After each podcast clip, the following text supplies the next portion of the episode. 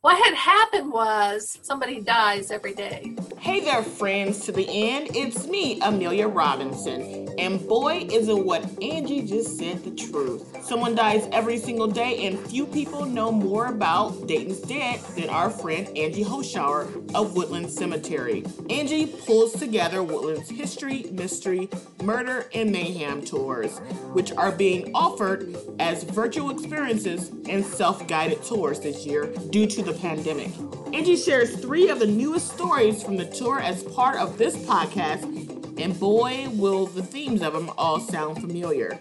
There's a story of Thomas J. McFadden, a police officer from the Dayton area, killed during a bayonet shootout at a Louisville house party.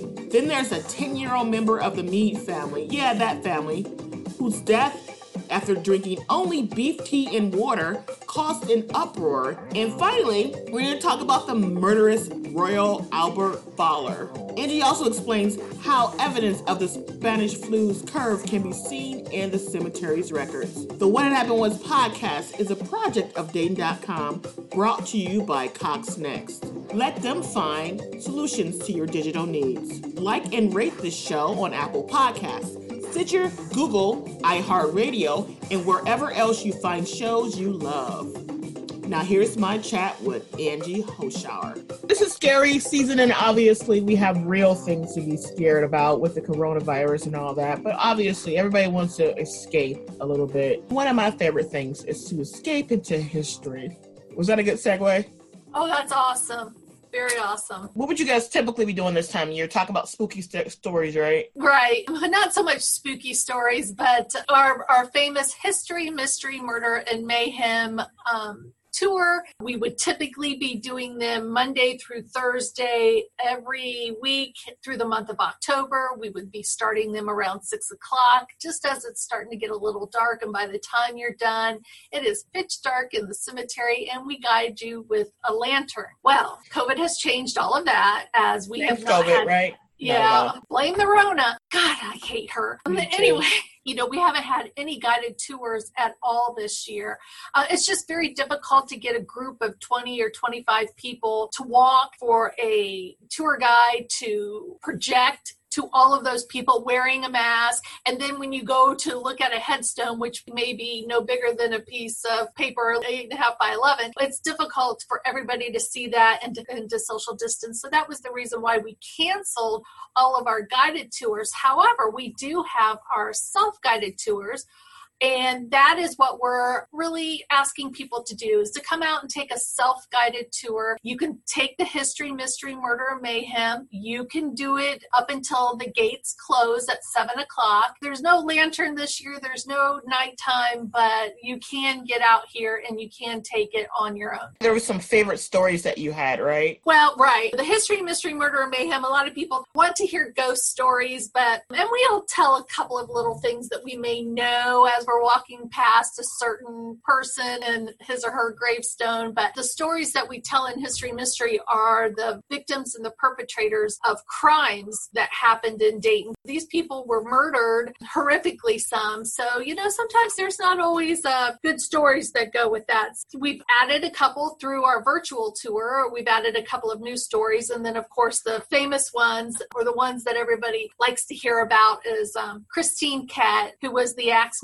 murderess who put an axe through her daughter's head back in 1867, which is crazy. I mean, that's 1867. That's stuff we hear nowadays.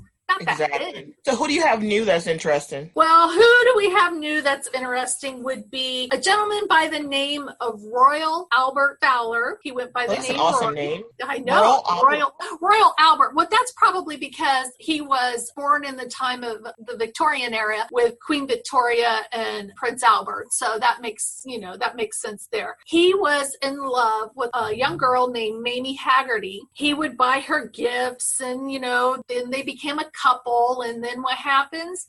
They begin to have little fights and arguments and quarrels, and then things turn bad. Mamie had Royal arrested three times, and she had him charged with carrying a concealed weapon back then. And then he would be sent to the workhouse, but then it was said that Mamie would come and tease him and bring him his dinner to the workhouse and tease him and tantalize him, which, you know, made him full of jealous rage. In 1906, he gets out of the, the workhouse and he goes to Mamie and says, Let's make up. And what does she say? She says, Go to hell. And that just infuriates him. So he pulls a revolver out of his pocket and he shoots her. God. And like right there in the house. And she runs out of the house and she gets outside and he shoots her two more times this time fatally and she runs down the street and then drops dead at the corner of second and harshman street. So anybody over in that section of town that's where this happened. And then after the shooting he hops on the dayton covington and piqua traction car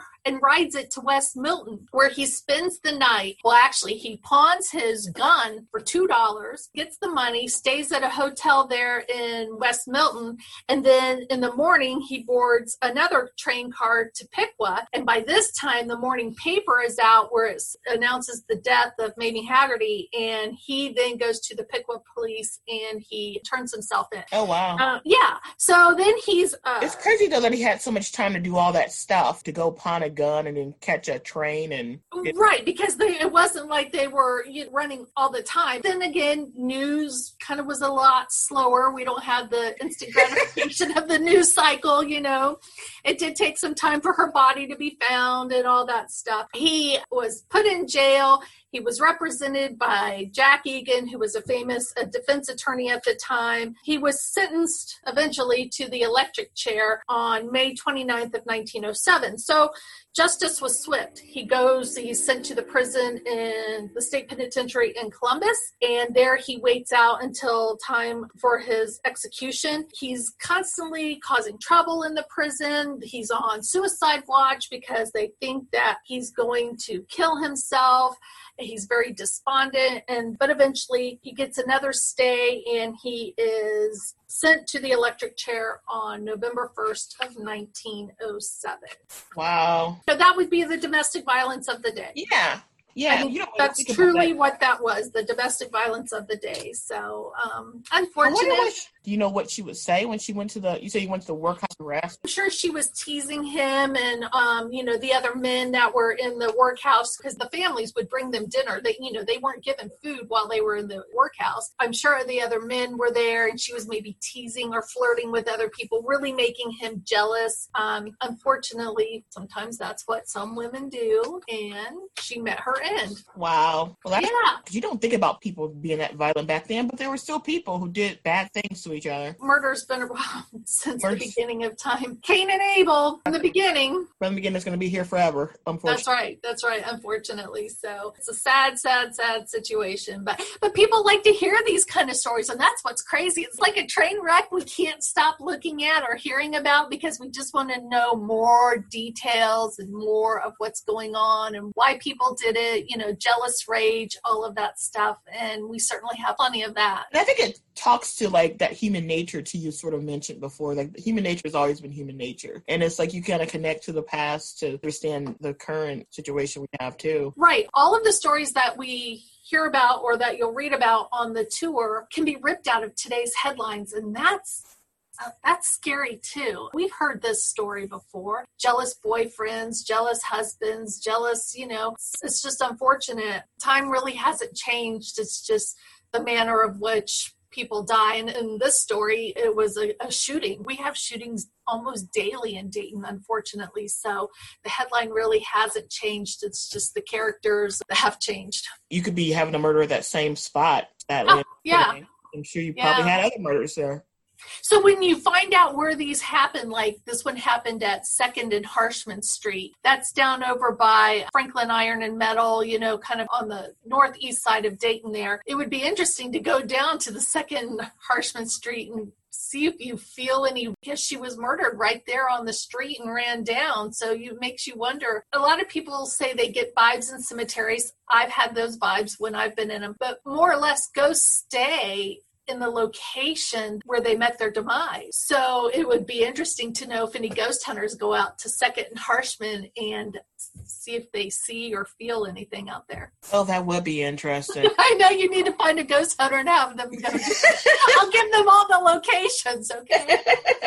you talked last time you were on about ghosts in the office. Have you had any other experiences or has it calmed down? No, actually, uh, my ghost that's down the hallway from me, you know, I hadn't heard anything from her for a little while. I got another vibe maybe about a month ago. You know, maybe she just needed to say hello again. And, and and it's funny because you know what? Most mornings when I walk in here, when I walk in, I open the mausoleum, you know, I turn on the light, and as I'm putting the key in my door and opening my door to my office, I say, Good morning, everyone. Let's have a great day. Maybe she didn't hear me say it for a while.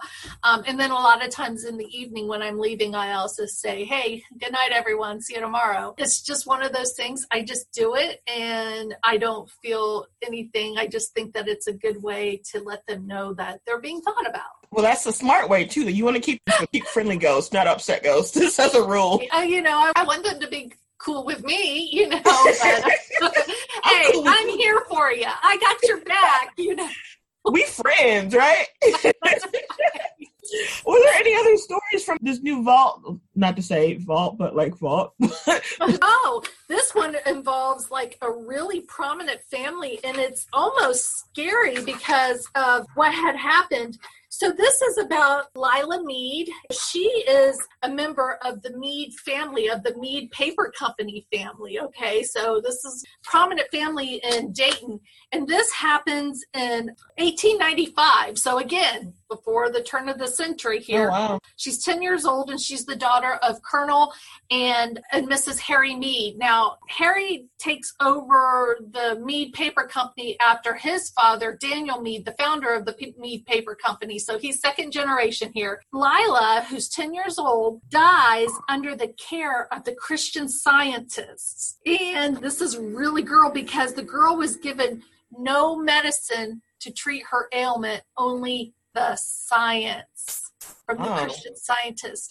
The president of the Dayton Humane Society, who not the, the, this is interesting. The Dayton Humane Society not only took care of animals, but they also took care of people. What? Yeah. So back in the day, if there was an issue with cruelty, they would go to the Dayton Humane Society, which took care of both humans and animals. Really? Yes. Yeah. Yeah, so uh, the Dayton Humane Society was appealed to and they were urged to take action. This group here in Dayton, Christian scientists were living at 1068 South Brown Street, which is like right next to the old Hickory restaurant down on Brown Street. Okay, so this is, you know, right at the end of the, the cemetery road what had happened was the Christian scientist philosophy back in the day was that the body and all of its functions and organs are entirely within control of the mind and that the illness was directly or indirectly related to your mental actions. So if you believed you were ill or, or were in pain, your body would produce that illness or that pain. And if you felt that you were 100% well, your body would react to that. So it was all in the mind. So Mr. and Mrs. Mead and Lila's grandmother, Eliza Thruston Houk, these are very, very, very prominent citizens in Dayton. Eliza Houk was the grandmother of Lila, and she was the acknowledged leaders of the Christian Scientist movement in Dayton. And a Mr. and Mrs. Hatton, who uh, were part of the Christian Scientist movement, took the child. They were called upon to the home of the Meads. They said, Well, let us take her back to our house, which they did, and she was given only beef tea and water. That's what mm. they treated her with. No medicine was given, and she died in their care. Now, the Meads didn't feel that there was anything wrong, and the Hattons were arrested, but the Meads bailed them out with a bail of $2,000 back in the day. Which is a lot of money. That was a lot of money. Now, the article that I got this information from said that an autopsy was performed at Woodland Cemetery and that the coroner and that several doctors were there. They examined her body, but they did not open her chest or her lungs or her heart. They found no trace of typhoid fever, which would have been a disease back in the day. And uh, they stated that they found the brain to be diseased by tubercular meningitis which we know that meningitis is, we have a vaccine for that today. But many of the doctors believe that if you had treated that ailment of meningitis, that you can survive it. And it is right. survivable. Some others thought that it was incurable, but to only give the child beef broth or beef tea and water she ends up dying and the other two people were were let off the hook because the family didn't press charges and felt and believed in the christian scientist movement so was it a big controversy at the time though? Were people like Oh, it was it was a huge controversy. I mean, the people of Dayton, they were furious. They were calling to press charges against the the Hattons, who were the the perpetrators of the crime. Even the Houks and the Meads for having let this happen to their daughter and their grandchild. You know, they were furious with them. But in the end, no charges were made of murder by the Mead family, and it's unfortunate that you know the, the little girl died of a very treatable illness at that time. So it's just religious freedom or something that felt under probably. It's true. And, you know, we have that today. I mean, we have religious groups that will not vaccine their children or will not take modern medicine or, you know, things like that. It, it, again, all of these headlines could be ripped right out of today's paper and thing you would think that we would have learned about this by now, that we would have learned our lessons, but people's beliefs are just in them and they just do not want to defer to another opinion. They their belief is their belief and they're going to do what they want to do regardless of the outcome. But this little girl lingered. She probably lingered for a long time. She had been ill for quite some time and so basically this is why they went and asked the Hattons to take care of them to apply the science the laying on hands, the you know the will to tell her that she was going to be better, to do all of that. She ends up dying rather quickly. They're probably at wits end trying to find some kind of cure for their kid, and like thought this is the thing we're going to do, and then next thing you know, she's dead. Right, but yet one of her uncles was a doctor, was a prominent doctor in Dayton, and so why didn't he step in? And during the autopsy, he was not allowed to be in the room, even though he was a medical doctor. He was not allowed to be in the room during the autopsy. Oh, so wow. It, it just sounds, I mean, doesn't it sound a little shaky there? It does sound shaky. And it's like one of those things like a mystery. Yeah. Like, it's one thing would have changed, his kid would have been saved, or I wonder why they didn't let the brother in. Breaking in to remind you that you're listening to the What Had Happened Was podcast, and I'm Amelia Robinson. This show is brought to you by the Dayton Daily News. As our community and nation respond to the coronavirus threat, the Dayton Daily News is here, providing up to the minute local coverage on our website and app, and going in depth so you know what's really going on. Our news team is working around the clock to provide information you can trust to keep your family safe and connected. As a community, we may be hunkered down in our homes, but we are still Dayton strong. We have survived so much together, and we'll get through this crisis too. The Dayton Daily News, your trusted source for local news. They just have probably resigned that this is what we're going to do, and we're going to do. Yeah, this wow. is it, and we're not going to do anything differently. And again, that the strong belief system is really what a lot of people hold that to be sacred. So I debate about the mask thing. It's like a lot of people just don't want to do masks. It's like, well, the science says this, and it's like it's preventable, and they're even yeah. saying the masks work. So why aren't we doing it? I don't know. I don't know. I should have one on today, right? We should be. No. Although nobody's gonna see us, right?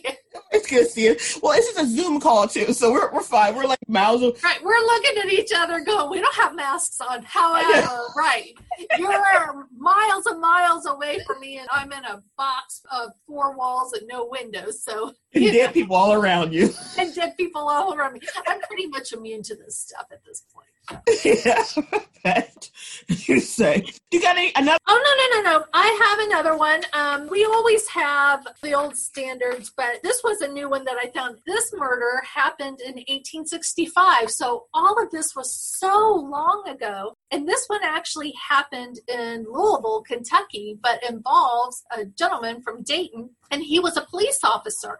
Thomas J. McFadden, he was shot at a local house down in Louisville. He was shot in the head and he died instantly, and the other officer that was with him was not mortally wounded. Now, the gentleman who fired the shots was John Burdett, and he was a soldier with the Army, and he was arrested for the crime with seven men and three women. Oh, back, wow. Yeah, back down in Louisville back in the 1860s. So after it was determined he was dead, they put they um his remains were escorted to Cave Hill Cemetery, which is the very historic cemetery, not unlike Woodland down in Louisville, and was placed in the city vault until his friends who were residing here in Dayton could make arrangements to have the body brought back up to Dayton. So, of course, because this gentleman was part of the Army, the Major General of the Army was immediately sent down to investigate. Uh, John Burdett was immediately sent to military prison, and the other other 10 folks that were arrested were given over to the military authorities. Part of the story goes that these folks were at a house, kind of like a house party, and some of the people in attendance were part of the army who had left their barracks sometime in the middle of the night. And John Burdett had gone down to gather these folks up, and then a scuffle ensued. John Burdett ends up shooting both of the police officers. Uh. Burdett, of course, enters a plea of not guilty. There was a night watchman who had was also in the area who said he saw all of this happening and that the men had their guns with fixed bayonets, which is pretty much battle ready. That meant. Yeah. So um, he was shot through his ear and he died instantly. There were so many people coming in and out of the alleyway, it was hard to say who it was that actually shot, but everybody pointed their finger to John Burdett. And so he was dishonorably discharged uh, from service. He had to forfeiture all of his pay and allowances, and he was confined to hard labor for a period of five years as his prison sentence, where when he was found guilty of voluntary manslaughter. He then was designated and sent to the penitentiary in Albany, New York for his confinement. And then Thomas J. McFadden, he died on December 29th of 1865 and his body was brought back to Woodland Cemetery. And unfortunately, there's no other family members. It looks like he was placed in a lot with friends. I did a little bit of research. He's an immigrant from Ireland. He served in the Civil War himself, became a police officer down in Louisville, and he's unfortunately lying in an unmarked grave here at Woodland. Really? Yeah, I mean, we know exactly where he's at. We have cemetery records that show his internment and everything, but he just doesn't have an actual marker. So when you're on the app, and if you're taking this virtual tour, we have a photograph of his actual location, the plot map, so that you can see exactly where he's buried. And he's buried right next to the road in front of a big tree. So, and it's well marked. So you can go and um, pay your respects to that gentleman. So a good spot, even though it's not a marker there yeah, it's, it's his yeah. spot, but there's no marker there. And maybe it was because there were no other family. The his friends brought the body back. Unfortunately, he should have received a Civil War marker. I don't know if the military was providing that at the time, or if he had to purchase that, or maybe just nobody ever applied for it applied for it at the time, so he didn't get one. But it's unfortunate that he's in an unmarked grave. But this is the way that we can remember and honor him by telling his story, even though it's a sad one. But we remember Officer Thomas J. McFadden, who died in the line of duty. You guys were a big part of the pandemic, the Spanish flu, right? Right. Um, we had, as a lot of cemeteries did at that time, the 1918 Spanish flu pandemic. As soldiers were coming back from World War II, if they were wounded and they caught the virus, chances were that they were compromised, their health was compromised. They died. Many young women who were pregnant with children, if they caught the flu, they died from complications of the flu and not being able to breathe, not being able to give birth. Over by our pump house, which is over along the Wyoming Street, when you're, you know, over there and you can see the pump house, there's a section there that has a lot of the victims of pandemic that are buried in that section. Um, it's all all along Wyoming Street, and, it, and it's down um, the hill by the by the pump house. And then again, there was a resurge in 1921, which scares us because you know it's just we're having this resurge, and then we're going to go right into 1920 uh, 2021, and there's a whole section there of just again a lot of folks who died during the pandemic. So you'll see a lot of 1918 and again 1921 21 burials. Uh, wow. Our records will indicate that many of the women were pregnant or their infants died and they're buried together in one lot. Our day books, as what we call them, we list every person that is buried on a particular day. And as you go through the 1918 leading up to the fall of when this all came about, there may have been seven or eight burials, and then it goes up to 21, 22, 23 burials, multiple days in a row, and then it kind of backs off, and then you can see it going back up again. So when they talk about that curve and you see it on TV, we can prove that by the day burials that we had back in that time period of 1918 through 1920 and then again when another resurgence came back in 1921 it's just it's so sad. It's so sad that especially with this we haven't learned our lesson with this. You can find photographs in the dayton newspapers back in the day that you know they're showing people wearing a mask even back in 1918 they were wearing a mask and they were talking about things. They talked about social distancing. They talked about no spitting. There were signs all over the city that said no spitting which is a gross anyways but people yeah. had a lot of tobacco chew and all that chaw whatever you want to call it. People spit and everywhere back then. they were spitting and they were trying to get people to stop that spitting to social distance to uh, limit their movements going about the city and whatnot. Of course they didn't have the disinfecting wipes and the lysol sprays and all of that stuff like we do now but it was an issue for people back then. And i just think why can't we just stop or maybe they didn't know.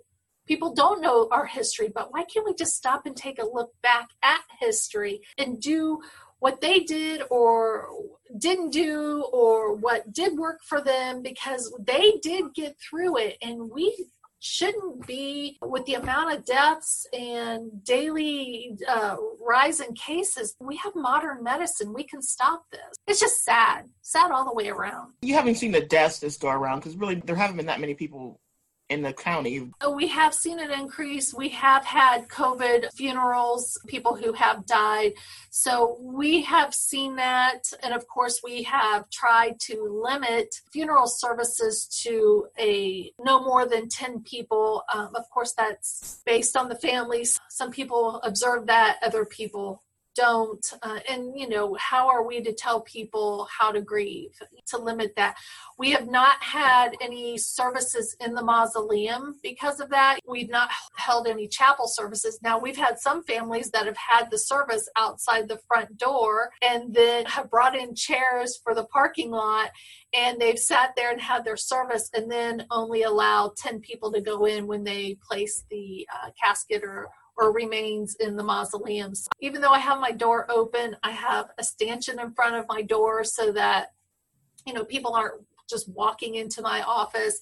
Uh, several times a day, I'll go out uh, with a um, a Clorox wipe or whatever hand sanitizer wipe, wipe down the doors. I've sprayed them. We do a, a daily cleaning, bathrooms and the touch surfaces, the light switches, things like that, door handles, anything that people would touch we try to do that. But um, and if we have a service, then we may uh, close the mausoleum down for like an hour to let it air out so to speak. So what we're doing the best we can with what we can and trying to maintain a regular service schedule for families, you know, because we, we understand it's hard, especially if they're coming from out of town or, or whatnot. So it's, it's just, it's hard. Everybody hates this right now. So I know everybody hates it, but we're also here for people, you know, now when all this hit, so to speak, the cemetery was dead.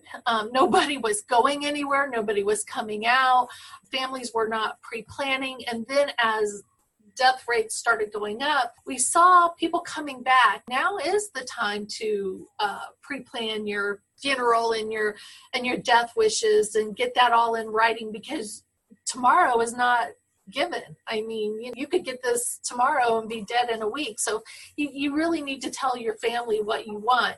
But then early on, by March and April, early April, we were telling people to come to Woodland because we were an open space. We have over 250 acres, so you can socially distance, you know, here at Woodland. And we, I now have 12 of our virtual tours up on our website so that even though we're not giving the tours, you can take them. You can download our app and take them that way at the cemetery.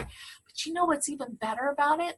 Is that from the comfort of your couch at home, you can just log on either to your phone, uh, your laptop, your personal computer, your tablet, and just go to our website plug here woodlandcemetery.org i'll put it in the description too and uh, you can click on tours and you can take them at home. You don't even have to come out to the cemetery. So if you're afraid of all the spookiness that people tend to put on cemeteries, you can do it at noon with all the lights on. You know, and not be scared uh, and be miles and miles away from the cemetery. But you can learn a lot about Dayton's history by taking these virtual and um, at home tours. Well, awesome. Thank you for coming on. I appreciate it. It's always fun when you come on the show. It's been a minute. I, lo- I love coming on and chatting with you and talking cemetery and being silly and serious all in one conversation. And it is very serious subject matter and believe me i don't take light of it. I respect all of our families that we have that are here. Um, sometimes it's sad to see it every day when we have eight nine services a day. It does affect me you know. I may talk about my friends out in the mausoleum and whatnot but it is a serious matter and i think we all just need to take a breath, you know, lift our mask up, take a deep breath, put that mask back on and and be a part of a greater community so that we can keep everybody well and safe and make it into 2021. Kick Rona to the side. Yeah, get out of here, Rona. We don't want you. We don't love you. So get out. That's right. No love. Heck no, there's no love for the Rona, but I have mad love for Angie Hoschauer and the work she does to keep Dayton's history alive. Visit woodlandcemetery.org to find out more about the history, mystery, murder, and mayhem tours and how you can take one. The What Happened Was podcast is written, edited, and produced by me, Amelia Robinson. The show's artwork is by my good friend Troy Liming of TL Creates of Columbus. Until next time, be somewhat less murderous and stay at least six feet away from each other. Goodbye.